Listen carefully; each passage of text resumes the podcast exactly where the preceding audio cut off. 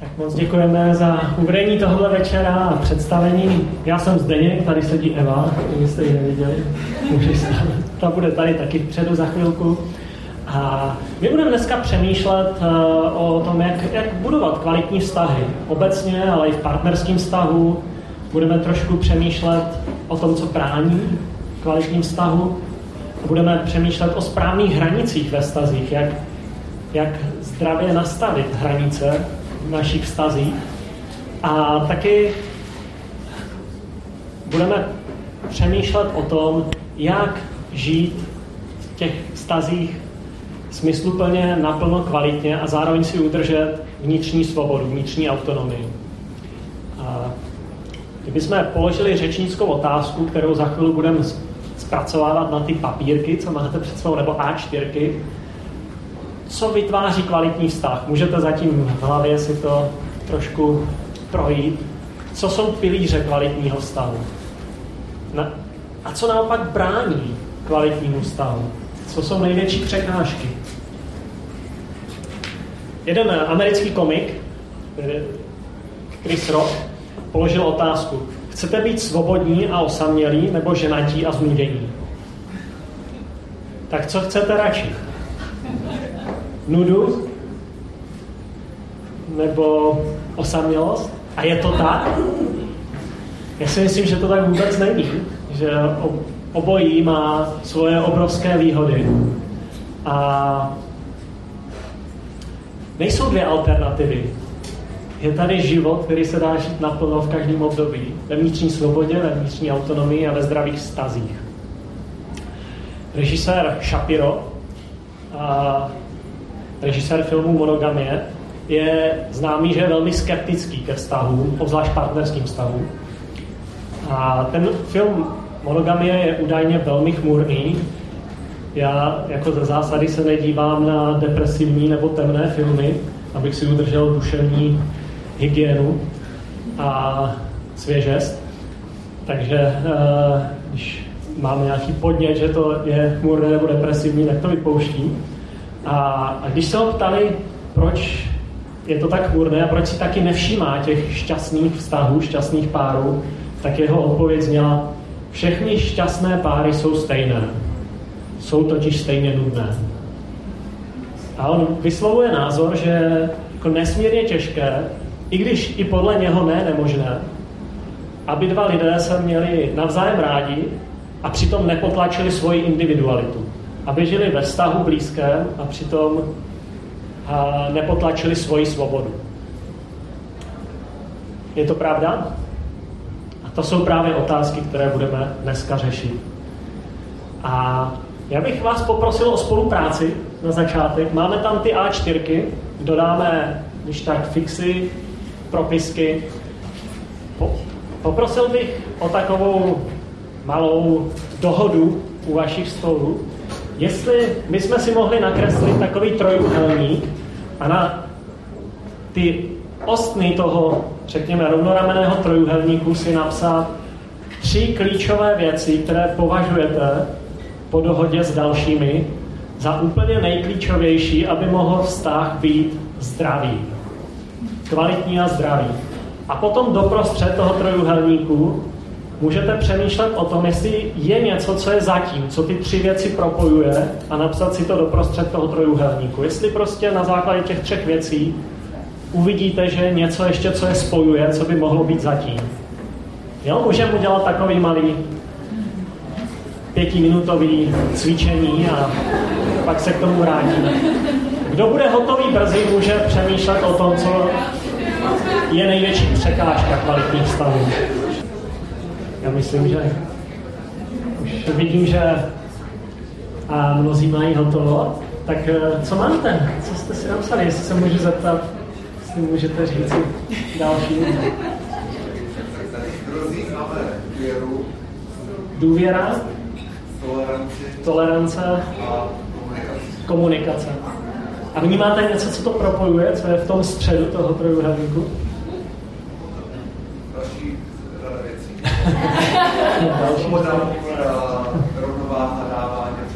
Svoboda, pokora. Dobře, díky moc. Má někdo něco jiného v těch třech rozích toho trojuhelníku? Prosím? Respekt. Respekt, díky. Tam... Prosím? Potřeba individuální svobody v jednom tom ze tří špic trojuhelníku. Vezma ještě něco? Promiň? Sdílení. Společné hodnoty. Hm, společné hodnoty. Prosím? Společná vize.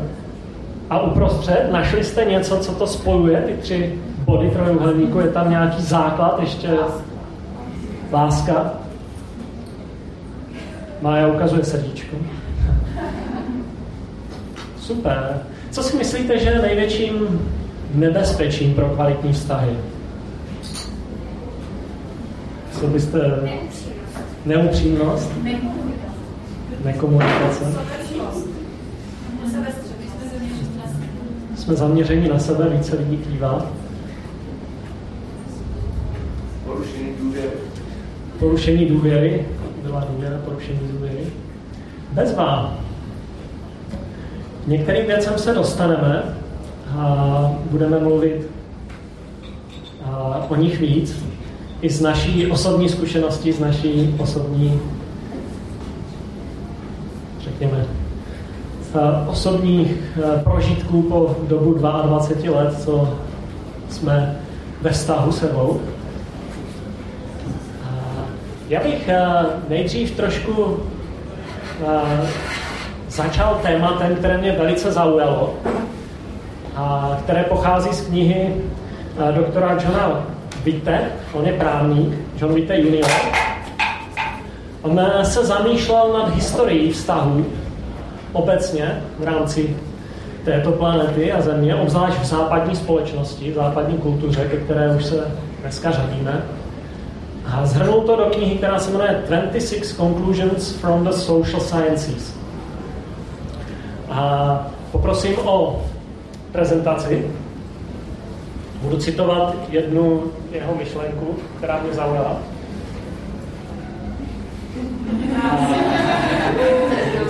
To je náš počítač.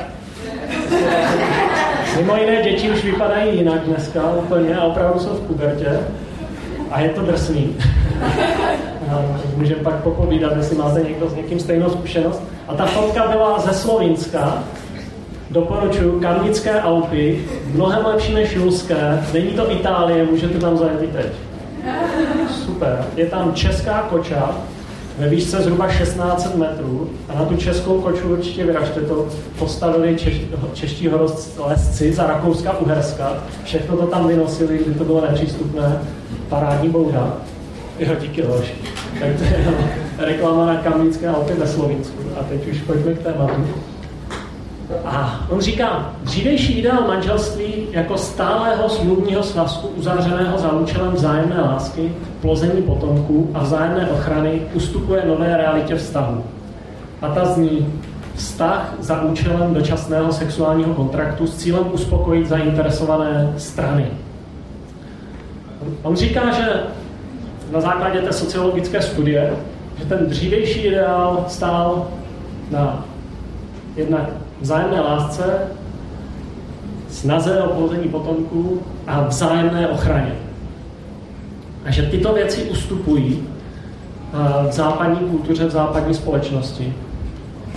A na základě této knihy, nebo té studie, kterou on uskutečnil, říká, že ten starší přístup ke vztahu viděl závazek jako důležitou hodnotu která prospívá společnosti a, a společenské autority měly velký zájem podporovat a udržovat instituci zejména manželství. A vlastně to prostředí uh, považovali za velmi prospěšné pro jednotlivce, zejména pro děti, pro bezpečí dětí. A v průběhu osvícenství se pak to těžiště začalo posouvat až eh, se přesunulo k tomu názoru, že člověk už nenachází smysl v tom, že se vzdá vlastní svobody a zaváže se plnit rodinné, manželské či státní zodpovědnosti, ale jako lidé s přechodem na individualismus jsme mnohem více zaměřeni na to naplnit vlastní citové potřeby a vlastní sexuální, fyzické naplnění. A, a vlastně komentuje to tím, že je to relativně krátká doba, kdy ten přesun nastal od určitého, určité tendence, toto je dobré, toto je prospěšné společenství, společnosti, toto poskytuje bezpečí těm jedincům, v tomto případě dětem, od vlastně přemýšlení mnohem více nad sebou samým. A člověk je prostě mnohem víc zaměřený na to, že ve vztahu nachází svoji vlastní seberealizaci. To jsou pořád citace teďka z té knížky. A středem této proměny je v západní společnosti jednotlivec. Starší důraz, který spočíval na zdůrazňování obecného dobra, jako například, že vztahy mají odrážet boží charakter, nebo jsou důležité pro výchovu dětí a tím i pro tvorbu kvalitních občanů pro danou zemi, nebo ten důraz, že slouží k proměně charakteru, a už dnes není v trendu, už je vlastně v pozadí. A je zajímavá myšlenka, kterou uvádí známá fetonistka Park Poupová, a tato zhrnuje těmito slovy. Myšlenka, že nejlepší manželství je takové, které přináší uspokojení jednotlivci, může někomu připadat nelogická. Nejde snad v první řadě o vztah, dnes už ne. Po celá staletí se na manželství pohlíželo jako na ekonomickou a sociální instituci a citové a intelektuální potřeby partnerů se podřizovaly přežití manželství. V moderním vztahu ale lidé hledají partnera, který udělá jejich život zajímavějším a pomůže každému z nich dosáhnout cílů, o které usilují. A můžeme to zhrnout, že dříve se zdůrazňoval obecný prospěch a, a nyní je to spíš soukromá dohoda uspokojení jednotlivců. A to je to, co je důležité a co zdůrazňujeme v současné společnosti. A nevím, jestli se s tím stotožňujete ve svých vlastních pozorováních, nebo když vidíte rodiče, prarodiče a kohokoliv z té starší generace. Mě to zaujalo, já se s tím docela stotožňuju, jako v tom pozorování. A, a myslím si, že na té změně je určitě spoustu věcí pozitivních a sympatických, že skutečně ve vztahu jde o to, aby byly naplněny potřeby jednotlivce. Že bez toho nejde budovat kvalitní vztah. Ale nemyslím si, že ten starý model to a, ignoroval. Myslím, že tam taky určitým způsobem bylo hleděno na potřeby jednotlivce. A kdybychom to dali do extrému, někdy ten pohled na ten starší model je, jak to vyjádřil ten Shapiro, že to nuda musí vydržet až do konce života v jednom vztahu, v jednom manželství. A vlastně lidi si nerozumí a přitom musí být spolu, jak nám produkují moderní filmové scénáře. A ten novější pohled, užij si, co můžeš a, a vlastně jde o to, jakým způsobem jenom ty budeš profitovat, jakým způsobem si užiješ a, vztah a toho druhého člověka a když už to úplně nefunguje nebo ztrácíte pocit naplněnosti v tom vztahu, máte právo odejít a máte právo se realizovat někde jinde. A Myslím, že i na tom starším modelu je něco vzácného, že na té určité smlouvě, závazku, který tam byl, byly vzácné věci. Jakkoliv si myslím, že v některých vztazích skutečně mohl opomíjet, a známe ty smluvní vztahy, opomíjet to naplnění jednotlivce. Myslím si, že je dobré ty dva modely skloubit. Že jako kvalitní vztah je skutečně vztah, kde lidé mají společné hodnoty, kde naplňují společné cíle a kde, kde si rozumí, kde určitým způsobem pomáhají jeden druhému, aby ten druhý skvétal, aby se rozvíjel. A rozvoj toho druhého to, když on jde dopředu, když jeho život profituje po všech stránkách, jeho charakter, jeho dovednosti, jeho duchovní, duševní život je pro mě štěstím. Když Eva hraje v orchestru, jdeme na představení, tak to je, to je skutečně radost vidět ten smíčcový 17 člený orchestr. A je, její rozvoj je pro mě štěstím a uspokojením. A myslím si, že dnešní kultuře, dnešní době leží na tématu vztahů jako obrovská zátěž. Možná v tom ta starší generace měla trošku, trošku výhodu oproti nám. A nazval bych tu zátěž nerealistická očekávání na jedné straně a na druhé straně velké obavy. Jako z kvalitních dlouhodobých vztahů. Nerealistická očekávání. Zažil jsem spoustu jako vztahů, a, které v tom našem, té naší poradenské praxi, které končily na tom, že jeden z těch dvou měl nerealistická očekávání. Očekával něco, co ten druhý nemohl vnést do toho vztahu, co nebylo ani v jeho silách, ani v jeho prostě možnostech, nejenom momentálních, ale celkově lidských. Prostě nepřijím, nepřijímal ten jeden toho druhého a nemusí jít vždycky jenom o partnerský vztah.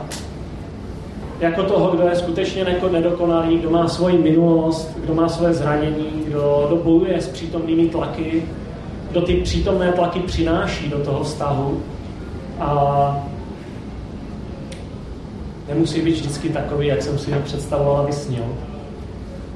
A na druhé straně řešíme v případě vztahu, obzvlášť partnerských, velké obavy. A, a prožíváme značnou vnitřní nejistotu, kterou možná někteří ti naši předkové ani neměli, ani s ní nebojovali. A ty obavy a ta nejistota by se mohla nazvat, neměl bych být víc okouzlujícím, schopnějším, jistějším, komunikativnějším. Neměl by být víc společensky zábavný, tvořivý. Nebo někým, abych byl více přijatelnějším pro lidi kolem mě, nebo pro toho druhého, pokud jsme byli nebo jsme ve vztahu. Nevím, jak to prožíváte. Necítíte tento tlak, že byste měli být někým aspoň trošku jiným, současném světě, v současné společnosti, v práci, kde se pohybujete, v kultuře, neměl bych být aspoň něčem jiným, více zábavnějším, více schopnějším. Jeden autor, John Tierney, napsal uh, takový satirický článek, který se jmenoval Kdo vybírá, ten přebere. A on hodnotil důvody rozchodu páru v dnešní době a sepsal několik eh, bizarních důvodů, proč lidé končí vztahy. A tady jsou některé z těch důvodů, jo, proč některé vztahy skončily. Říká, špatně vyslovila jméno GT. Další důvod. Co pak ho můžu brát vážně, když má doma na polici knížku nepropádanou cestou? Kdyby se trochu snažila a zhodila aspoň dvě kila. Jasně, je společníkem, je docela zábavný, nebo snaží se o to, ale velký dojem na lidi stejně neudělá. Aspoň kdyby nenosil ty krátké černé ponožky. To je skutečně důvody, proč lidi ukončili vztahy. Poslední, začátek byl skvělý, milá tvář, pěkná postava, úsměv, Všechno šlo dobře, dokud se neotočila. Nechápu, jak mohla mít špinavý lokty. A to jsou bizarní důvody, ale jenom eh, jsem chtěl potrhnout tady tou satirou, a je tam toho mnohem víc, jak někdy vlastně v současné kultuře, v naší nejekonomičtější, nejvyspělejší kultuře, ve které jsme kdy byli. Kultuře, kde zažíváme blahobyt, hojnost, ekonomický růst. Každý rok nám to je připomínáno, jak kvétá naše země. A nejenom naše země, a jak usilujeme o ještě lepší ekonomický růst. A jakým způsobem vlastně se díváme někdy na téma vztahu. A ten tlak vlastně na to, aby jsme měli víc, měli lepší, měli více a něco lepšího, vlastně se přenáší do, do vztahu. A je strašně zajímavé pro mě, že lidi, kteří odmítají globalizaci a konzumní společnost a bojují proti ní, stejné principy uplatňují ve vztazích. Nejsem spokojený. Něco lepšího, něco lepšího, něco lepšího. Pátý, šestý. Ale přitom odmítají ten západní způsob života. Ale přitom ho žijí. Prostě jsme daní určitou kulturou a určitou společností, ve které se pohybujeme.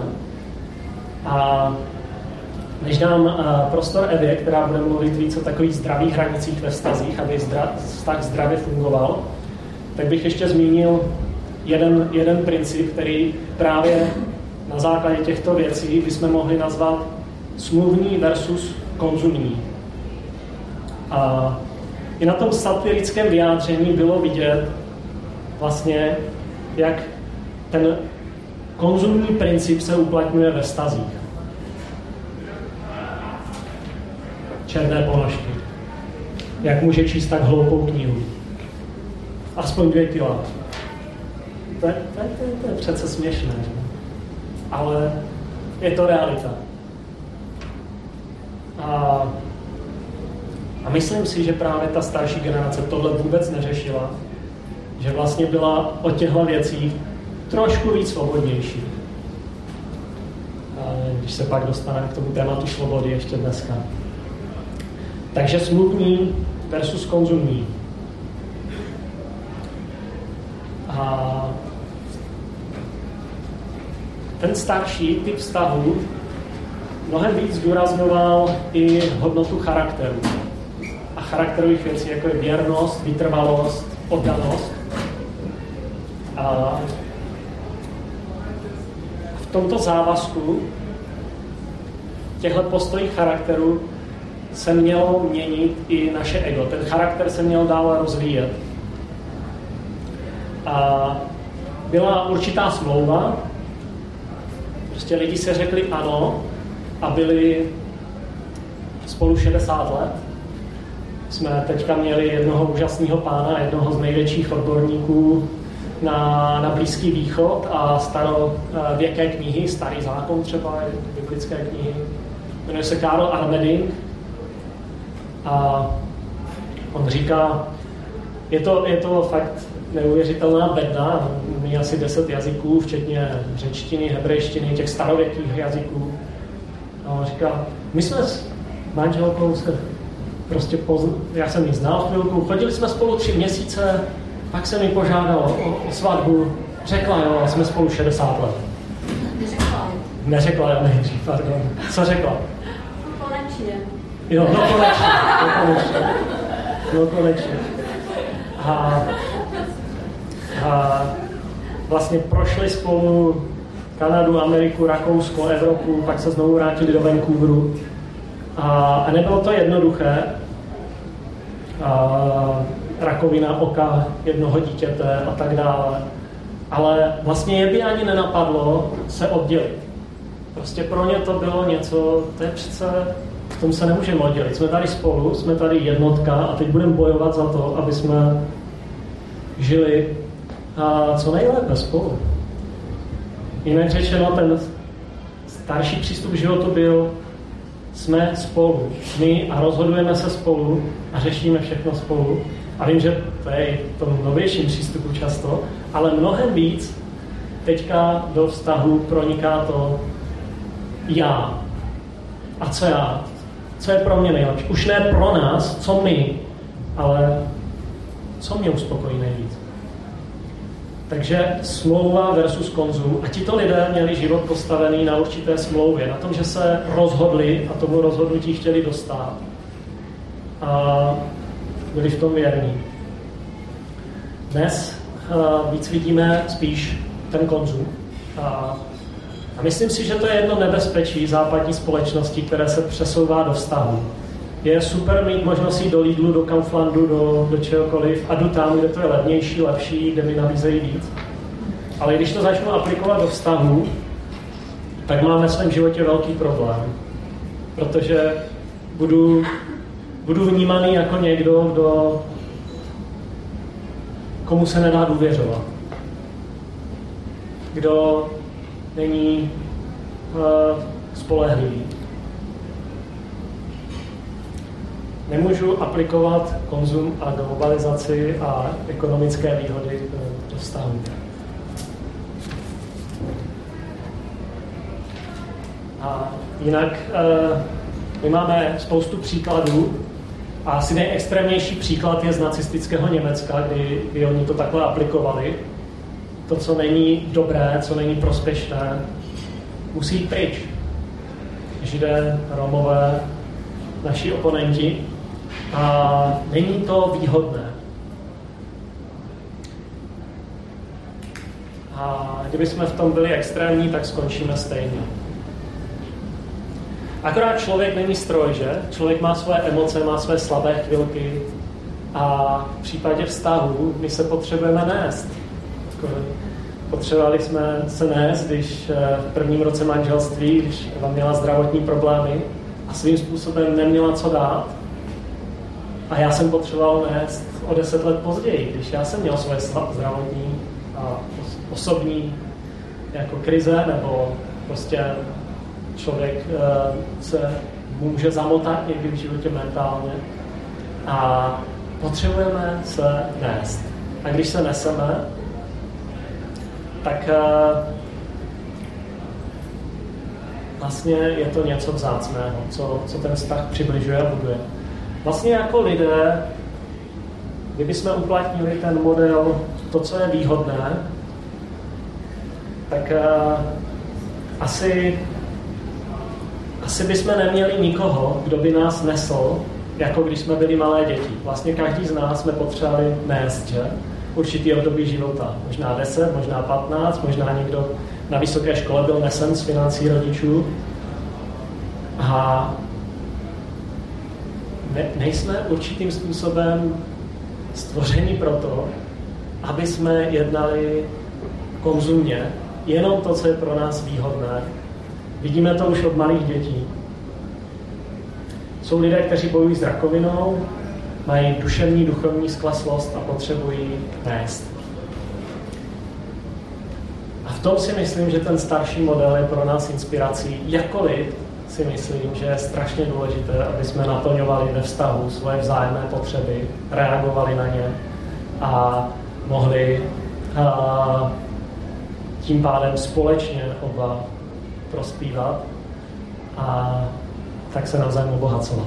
Teď už dám prostor Evě, která by právě mluvila o tom tématu a, takových zdravých hranic v životě, jak právě utvářet zdravé vztahy skrze zdravé hranice a někdy reagovat na ty nerealistická očekávání, na tlaky, na sobecké ambice lidí kolem nás na neúctu a další věci. Dobrý večer. Tady tu krabičku můžu zakrýt, teď se ukáže, že jsem studovala techniku. Nevadí. Bude to nahrávat? To se už nahrává.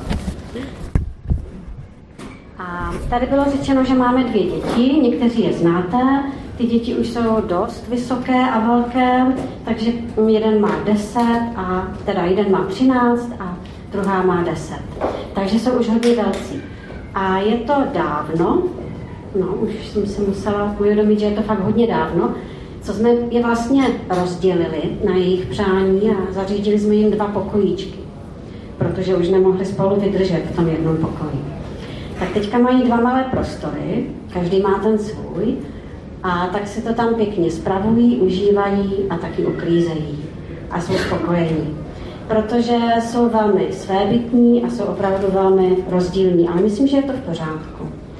A tak je to i s náma, že potřebujeme, máme každý svoje hranice a v těch hranicích jsme tím, kým jsme. A ty hranice nám vlastně pomáhají upevňovat to, kým jsme.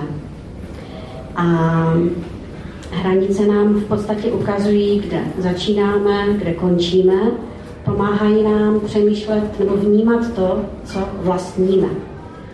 A není to, nemyslím tím třeba židly nebo to, co mám ve svém pokoji, ale myslím tím vnitřek. A budu to nazývat srdce. A ty hranice nám pomáhají vlastně si uvědomit, jestli vlastníme sami sebe. Skutečně vlastním sám sebe, nebo mě vlastní někdo jiný. Je to hodně důležité, když vím, eh, co mám, eh, za co mám nést odpovědnost a za co nese zodpovědnost už někdo jiný. A v biblických příslovích je moc pěkný verš, který mě přijde výstižný. Jen srdce zná hořkost vlastní duše. Ani do jeho radosti se nikdo cizí nemůže vmísit. A já to tak prožívám, že do mého srdce se nemůže vlastně nikdo úplně dostat. A je to vlastně určitá hranice toho, co opravdu prožívám. I tu hořkost, i tu radost, kterou prožívám. A hranice nám vlastně pomáhají se orientovat v tom, kde je to naše srdce a co se v něm děje. Takže teď jsem říkala něco o zodpovědnosti, že přemýšlíme nad svojí zodpovědností a nad zodpovědností druhého. A víte, za co určitě nejsme zodpovědní? Za druhé lidi.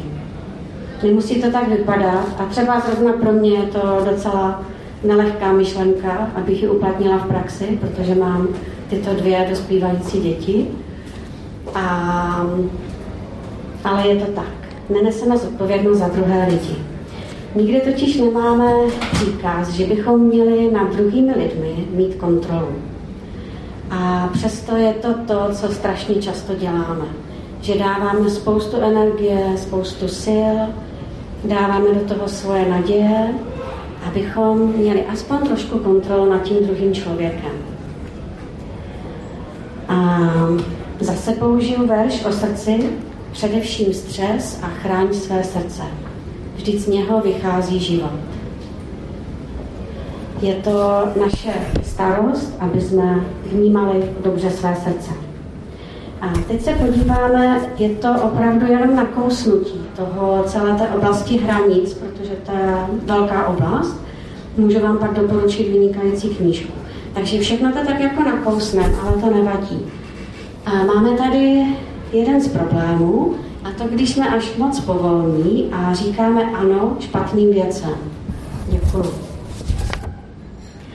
A většinou povolní lidé mají takové neurčité hranice, nezřetelné, eh, jsou takový, že hm, vlastně nechtějí být ani tak moc rozdílní od druhých lidí, nebo se to snaží i určitým způsobem smazat, ten rozdíl, aby až tak eh, nevynikli, nebo aby, aby se vlastně druhým zalíbili. A problém je v tom, když je tam vlastně ta neschopnost říct druhým lidem ne. A vlastně ten problém je v tom, že potom máme je tam nebezpečí, že nebudeme odporovat zlu, že na něho nedokážeme třeba říct ne. A tak třeba mnozí povolní lidé přijímají až moc zodpovědností a až moc reagují na to, vlastně, co po nich ostatní chtějí. A ty důvody můžou být různé a já bych se vás chtěla zeptat, z jakých důvodů myslíte, že třeba někdy nejste schopni říct ne, i když byste měli? strach. Mm-hmm. Klidně vykřikuj.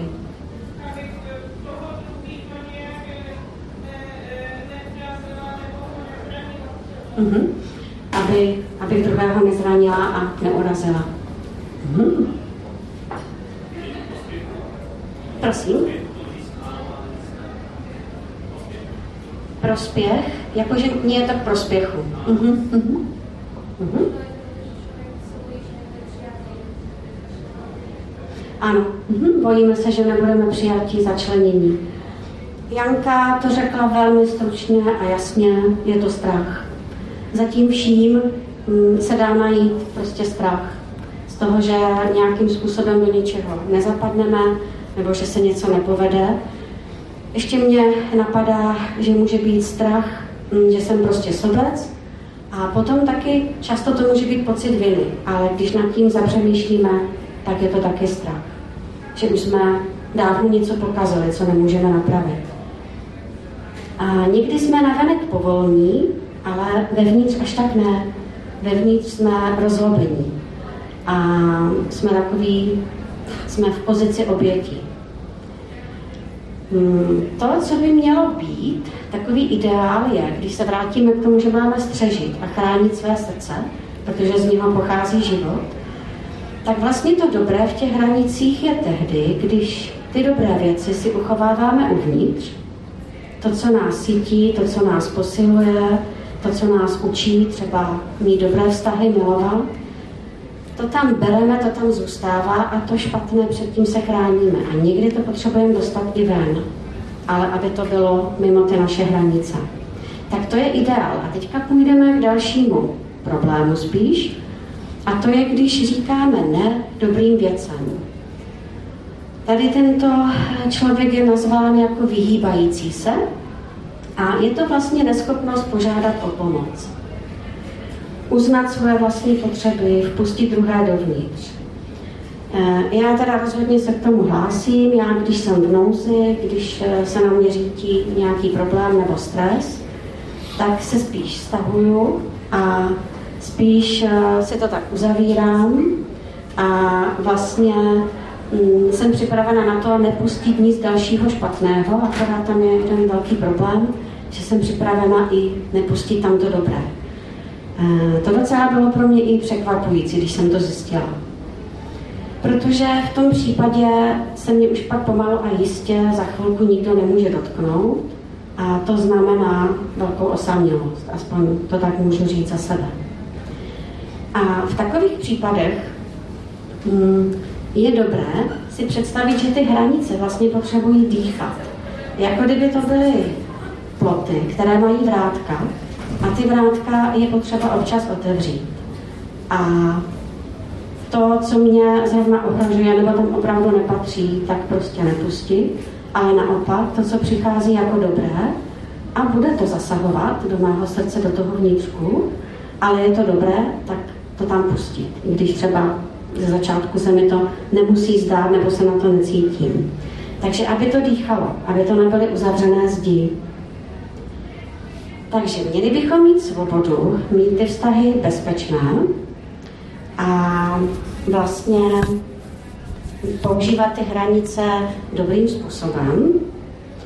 A může se samozřejmě stát, že neumíme ani vzdorovat zlu, ani říkat ne a zároveň, že nejsme schopni eh, přijmout pomoc od druhých. To je potom o to těžší.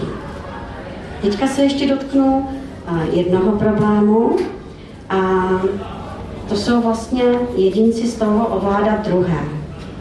Všechno je to v takových eh, docela absolutních kategoriích a já myslím, že každý se v něčem trošku najde, že asi nikdo není úplně jenom ten jedinec. Nebo doufám, že to tak není. Takže to tak berte, že to není kritika, spíš je to způsob, jak to pojmenovat. A lidé, kteří nerespektují hranice druhých lidí, tak eh, prostě neslyší to ne. A mají sklon v podstatě zodpovědnost za svůj život dávat na druhé, i když to tak nemusí vypadat na první pohled. A tito jedinci mohou být agresivní, mají prostě touhu ovládat druhé a můžeme si to představit, že ty ploty jsou doslova bourány nějakým buldozerem. A co jsem si tak všimla, tak většinou tihle lidé mm, ani nevnímají, že druzí lidé mají nějaké hranice. A snaží se vlastně přimět druhého ke změně a přesvědčit druhé o své vlastní představě, jak je to dobré. A opomíjí jednu velkou zodpovědnost. A sice to přijímat druhé takové, jak jsou. Já sama si na to rozhodně musím dávat pozor, protože někdy jsem tak přesvědčena o své pravdě, že bych to klidně mohla udělat, i když asi nejsem typický agresivní člověk, ale můžu stejně takhle k někomu přistoupit, protože budu tak přesvědčena o své pravdě. Tak jsou jedinci manipulující, také s touhou ovládat a ti nejsou tak přímí jako ti agresivní, a, ale jde jim o to samé. V podstatě jde jim o to, abyste vybočili nebo abyste nějak vyšli ze svých hranic v jejich prospěch. A dělají to nepřímo. Mm, znám lidi, kteří skutečně umí používat slova a v podstatě všechno k tomu, aby ve vás vyvolali pocit viny. Abyste v podstatě zareagovali, protože se v tom necítíte dobře. A je to, je to skutečně otázka jejich jako chtění, aby tohle to způsobili. Není to, není to jen tak mimo děk. A lidé z toho ovládat jsou vlastně neukáznění, protože nedokážou ovládat svoje nutkání a touhy a mají omezenou schopnost přijímat zodpovědnost za svůj život. Jediné, co opravdu prý pomáhá, nebo jedna z věcí, je nechat je zakusit jejich důsledky, důsledky jejich chování. Um, to je asi na další třeba povídání, kdybyste chtěli mluvit o něčem konkrétním. V každém případě i tihleti lidé jsou nakonec osamělí, protože s nimi nikdo v tom stavu lásky nevydrží. A pak je tady takový problém nereagování, nevnímání potřeb druhých lidí. Nevím, jestli se vám to někdy stalo, že jste vnímali, že jste odmítáni v tom, co prožíváte, v tom, kým jste, nebo že jste takový, jako kdybyste vlastně neexistovali. A mně se to stalo uh, s mým tátou, se kterým mám v podstatě dobrý vztah, protože jsme si vlastně hodně podobní, ale um, to, co jsme spolu, nebo to, co jsem já prožila ve vztahu s ním, tak to nebylo dobré protože on nereagoval vůbec na můj vnitřní život, fakt ho to nezajímalo. A já už teďka vím, že ani nemohl, protože on nezná ani svůj vnitřní život a ani o tom nemluví, ani to vlastně nedokáže pojmenovat. A vždycky to tak bylo a možná to tak už vždycky bude, ale já už to teďka beru jinak. Ale bylo to něco, s čím jsem se jako holka a pak dospívající potřebovala vyrovnat. A samozřejmě jsem to jestli se o mě někdo zajímá, jestli opravdu někoho zajímá, co prožívám, tak jsem to pak uh, s o to větší vervou vnášela do vztahu s klukama a vůbec do ostatních vztahů, protože mi to v tom vztahu s tátou prostě chybělo. A je to tak, uh, když mluvíme o té zodpovědnosti, že vždycky potřebujeme přijít na to, vzít si z toho vlastně poučení, z toho, co prožijeme. A já bych mohla eh, o tom mluvit, co jsem prožila a jak mě to poznamenalo a jak, jak se mi to pořád vrací. A připadám si tak eh, někdy skutečně vždycky znova. Mám velice silný vnitřní pocit, že absolutně ostatní nezajímá, co prožívám, že to je velmi nezajímavé. Ale mm, třeba ve vztahu se Zdeňkem, který Jo, jak jste říkal, že na začátku jsou nereálná očekávání a velké obavy, jo? Tak to jsme určitě měli před 20 lety. Nevím, jestli byly ty obavy velké, ale určitě nějaké byly. A jestli byly nereálná očekávání, tak určitě. Naštěstí to v tu chvíli přemáhají prostě ty eh, správné, bych řekla, hormonální reakce a prostě láska ale určitě to tam bylo před 20 lety a myslím, že je to v pořádku. Když to nepřevažuje, tak je to v pořádku. Myslím, že to tak prostě je. A já jenom chci říct, že já jsem zodpovědná rozhodně za to, abych zůstala v blízkém spojení se Zdenkem. Je to prostě moje zodpovědnost a naopak nejsem zodpovědná za to, jestli prostě zrovna v každé situaci prožívá emocionální blaho, nebo jestli se mu daří dobře bojovat teďka s věcma, které žije, jestli to prostě zvládá nebo ne. Opravdu to není moje zodpovědnost, ale moje zodpovědnost je reagovat na jeho potřeby a reagovat na něho v blízkém vztahu. Takže to už ani skoro nemusím říkat, že ten nereagující člověk, ten je opět velmi uzavřený, osamocený, protože zůstává vlastně sám ve svém světě a nevnímá potřeby druhých a vlastně Nikdy nevnímá ani ty svoje. Nevím, jestli jste se našli, jestli máte nějaké problémy s hranicemi, ale mm, jsem si jistá, že pokud máte blízký vztah, nebo jste měli hodně blízký vztah, jakýkoliv, tak eh, jste na to určitě narazili. Co se stane, když se člověk, který neustále vychází druhým stříc a urovnává jim cestu, setká s člověkem necitlivým, který rád ovládá druhé?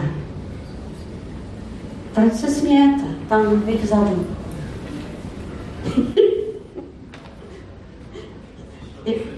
Prosím?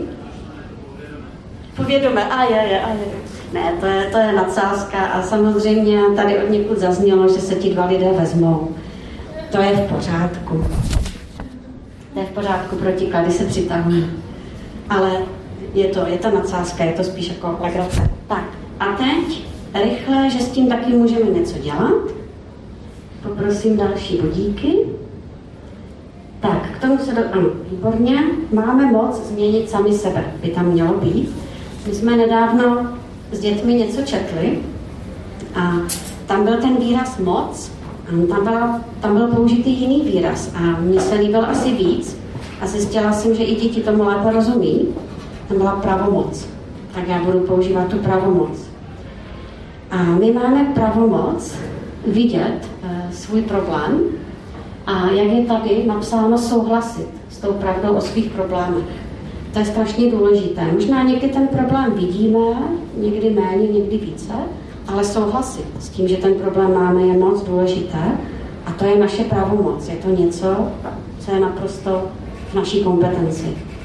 Potom máme pravomoc předložit vlastně tu svoji neschopnost, ty svoje problémy, buď Bohu, poradci, přátelům, prostě poprosit někoho druhého, aby nám pomohl vidět, co spadá do našich hranic a co třeba ne.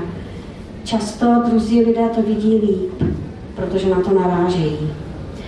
Taky máme pravomoc odvracet se od zla, které v sobě najdeme. To je strašně důležité. Já myslím, že někdy přesně víme, co máme dělat. Hmm, už na tom nemáme celkem co vymyslet, ale potřebujeme se odvrátit od toho zla, které v sobě vidíme, od toho sobectví. A je to tak, máme tu pravomoc. Nikdo ji nemá větší než my sami. Máme taky pravomoc vyhledat eh, třeba toho, komu jsme ublížili a učinit nápravu nebo naopak. Eh, zpracovat to, že my potřebujeme odpustit. A ten poslední bod je podobný jako ten, co už tu byl. Máme pravomoc se pokořit a požádat nejlépe Boha a nebo také ostatní lidi o pomoc. V žádném případě nemáme pravomoc měnit toho druhého. To zase zopakuju, nemůžeme měnit toho druhého.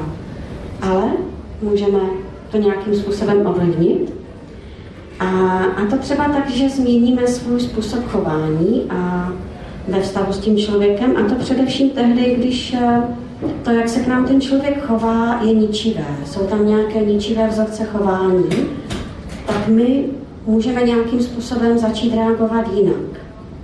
Neříkám, že je to vždycky lehké, je to fakt někdy hodně těžký, ale nezůstávíme pořád ve stejné reakci, když si nevíme rady. Přemýšlejme nad tím, co vlastně teda můžeme změnit. Aby třeba člověku, který překračuje naše hranice, tak aby jsme to nějak vystavili a on rozuměl tomu, že, mu to, že to nejde nebo že mu to nepomůže. To už nechám na každém z vás a i já v podstatě musím přemýšlet každý den, jak třeba nejlépe, nejlepším způsobem pro nás, pro všechny vycházet, ale potřebuju k tomuto vnitřní rozhodnutí. A jo, poslední, co bych chtěla říct, je takzvaný zákon viditelnosti. A jde o to, že ty naše hranice, ať už je máme jakékoliv, tak potřebují úplně normálně být vidět. Potřebují být sdělovány. Protože my někdy si tvoříme takové tajné hranice. Že ve skutečnosti jsme naštvaní, nebo nemusíme být naštvaní, může nás to prostě bolet, uh, jsme nějakým způsobem zranění, ale nejsme schopni zrovna v tu chvíli to tomu druhému říct. i já jako rozhodně, ne, že by nějak moc, ale rozhodně někdy mám prostě problém jako s tím hnedka přijít se Zdeňkem. Jsem taková jako pasivní v tom a potřebuji s tím pracovat, protože ve skutečnosti já se stejně pořád jako um, můžu trápit a, a ona ta tajná hranice, ona taky působí. Uh, ono to tam už bylo předtím, tak já to teďka jenom řeknu. Když naše hranice nejsou sdělovány a dávány najevo přímo, budou sdělovány nepřímo, a nebo skrze manipulaci. Mně přijde, že právě to, že jsou sdělovány nepřímo, už stejně většinou bývá manipulativní. Mhm. Tak eh, já teďka asi skončím a pak ještě se tady vrátím, až budou otázky. Takže eh, probrali jsme otázku hranic a jdeme do, do finále, do tématu svobody. Jak zakoušet svobodu eh, ve vztazích a právě hranice jsou k tomu klíčové. Ta už o tom mluvila. Ty zdravé hranice nám umožňují být ve vztahu svobodný. A zároveň se zaměřovat na potřeby daného člověka, druhého člověka, jednotlivce, rodiny. A my jsme se hodně učili našem vztahu o takovým zdravým způsobu myšlení a komunikace, zdravých hranic. Například naše první rande na Špilasu v Brně a proběhlo tak, že jsme tam šli, povídali se a já jsem Levku znal jako hodně komunikativního člověka a ona skoro vůbec nemluvila tam na tom Špilasu. A já jsem si říkal, tady je něco špatně něco je kategoricky špatně, někde jsem udělal chybu, tak jsem se snažil, ptal jsem se otázky, říkala vždycky jenom nějakou odpověď, takovou krátkou. A tak to skončilo a já jsem měl pocit, že, že jako úplně těžký pocit, že vlastně jsem něco musel udělat špatně, že to není ona. A asi 14 dnů jsem to řešil, snažil jsem se tak nějak ale jak člověk řeší něco v sobě, tak buď se snaží právě, jak Eva říkala, snaží se něco ještě jako vyžehlit a vlastně neví co. A tak jsem nakonec dostal odvahu. Zeptal jsem se, co to první jako rande po 14 dnech vnitřního zápasu. A jako ne, nebyla to nuda, nebo nevím, nevím už přesně, jak jsem se ptal a prostě pak tam zazněla otázka, proč, proč tak jako málo, nečekaně málo komunikoval. No, ona říká, já, já nemusím moc mluvit, když se cítím spokojeně. A vlastně z toho vyplynulo to, že Evka tam byla úplně v pohodě, spokojená a já jsem prožíval hrozný vnitřní napětí. Jo? A v tom napětí člověk třeba i něco dělal, jo? Měl, měl tendenci nějakým způsobem jednat. A Přece neměla by žena víc mluvit? Jo, člověk má ty knižní tituly muži z Marsu, ženy z Venuše a já nevím, za prvé, za druhé, za třetí. Jo, má nějaké ty svoje prostě mechanismy očekávání, ale ve skutečnosti jde o co? Jde o, o vztah, o spojení, o propojení. Takže my jsme se hodně učili komunikaci a vyjadřování toho, jak, co cítíš, jak prožíváš, jak se máš vyjadřování svých emocí. A, a hodně jsme se učili i v tom chození, že nejsme zodpovědní za druhého člověka, za jeho emoce. Jediný, za co jsme zodpovědní, je to, co my předáváme, co budujeme, jakým způsobem na něho reagujeme. A vlastně tady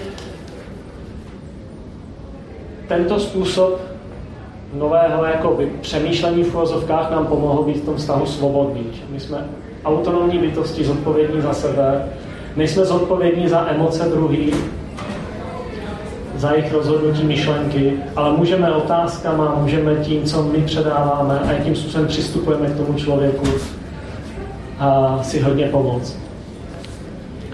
A vlastně tady tenhle, bych řekl, způsob nám pomáhá dorůstat do větší a větší svobody v tom vztahu. A to slavíme 20 let, musíme něco vymyslet speciálního ale tím, že jsme uchopili určitým způsobem svoje hranice a vlastně v těch svých hranicích se za, začali zaměřovat na potřeby toho druhého, co on potřebuje, co se děje, tak uh, jsme objevili novou a hlubší a pořád objevujeme hlubší a hlubší svobodu v tom stavu. Takže co je, co je vlastně naším cílem, nebo proč o tom mluvíme, o tomhle tématu? My si myslíme, že tím cílem skutečně je ta vnitřní svoboda, ale ta skutečná svoboda, která je založena na poznání, na, na, na důvěrném poznání, na důvěrné blízkosti, pokud je o partnerský vztah, ale může se to aplikovat na jiné typy vztahů. A ta svoboda je možná jedině propojení těch dvou v kvalitní komunikaci, v kvalitní blízké komunikaci, v kvalitních hranicích, že nepřejímám zodpovědnost za to, co není mou zodpovědností. A my můžeme říct po těch 20 letech, že jsme více si blíž a více svobodnější, než jsme byli před 20 lety. A můžeme se víc radovat v tom vztahu, než třeba v tom prvním roce. I když i to stálo za to, jinak bychom to nevydrželi. Ale vlastně ta svoboda v tomhle směru roste. A C.S. Lewis řekl, můžu ještě poprosit o poslední citát. Milujte cokoliv a vaše srdce se bude určitě trápit a nejspíš bude zlomeno. Chcete-li si být jistí tím, že si je zachováte nedočené, nesmíte je dát nikomu, dokonce ani zvířeti. Pečlivě si své srdce obalte koníčky a drobnými požitky. Vyhněte se všem závazkům. Bezpečně uzamkněte v klenotnici nebo v rati svého sobectví. Ale v té klenotnici bezpečné, temné, nehybné, bez přístupu vzduchu se změní. Nebude zlomeno, stane se chladným, nezlomitelným, neproniknutelným, nezměnitelným. C.S. Lewis, skvělý autor, nejčtenější autor v druhé polovině 20. století v, anglo- v americkém světě. On to vyjádřil takovým způsobem, prostě uh, pokud budete milovat a jdete do vztahu s tou otevřeností, určitě zakusíte zranění. Ale kvůli jednomu zranění se neuzavírejte, jinak, pokud to uděláte, je tady jiná možnost, že to srdce nebude proměněno, nebude prolomeno, zůstane nezlomitelným, neproniknutelným a tak dále. A mně se ten citát moc líbí, myslím si, že na, na tom kus pravdy, když samozřejmě je to inspirace, není to vše objímající pravda. I to, co říkáme dneska tady, je, je spíš pro inspiraci, ne, nemáme šanci podchytit všechny oblasti kvalitních vztahů. A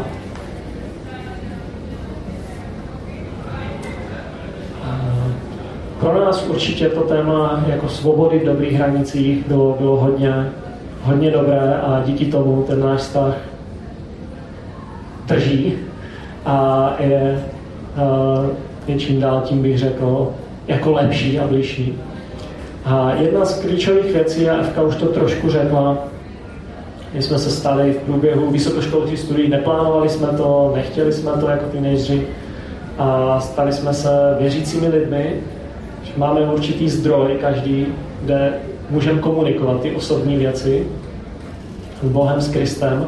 A to nám pomáhá si srovnat věci, vystavit hranice, čerpat pozbuzení a proto je i hrozně důležité pro kvalitní vztah jako mít ten zdroj sycení, ať už je to Kristus, ať už je to blízký přítel, kamarád, přítelkyně, dobrý kamarád, který dobře radí, který nás vede, určitým způsobem inspiruje, máme se o čeho inspirovat a můžeme tam probírat věci tak, aby to prospívalo tomu, tomu vztahu.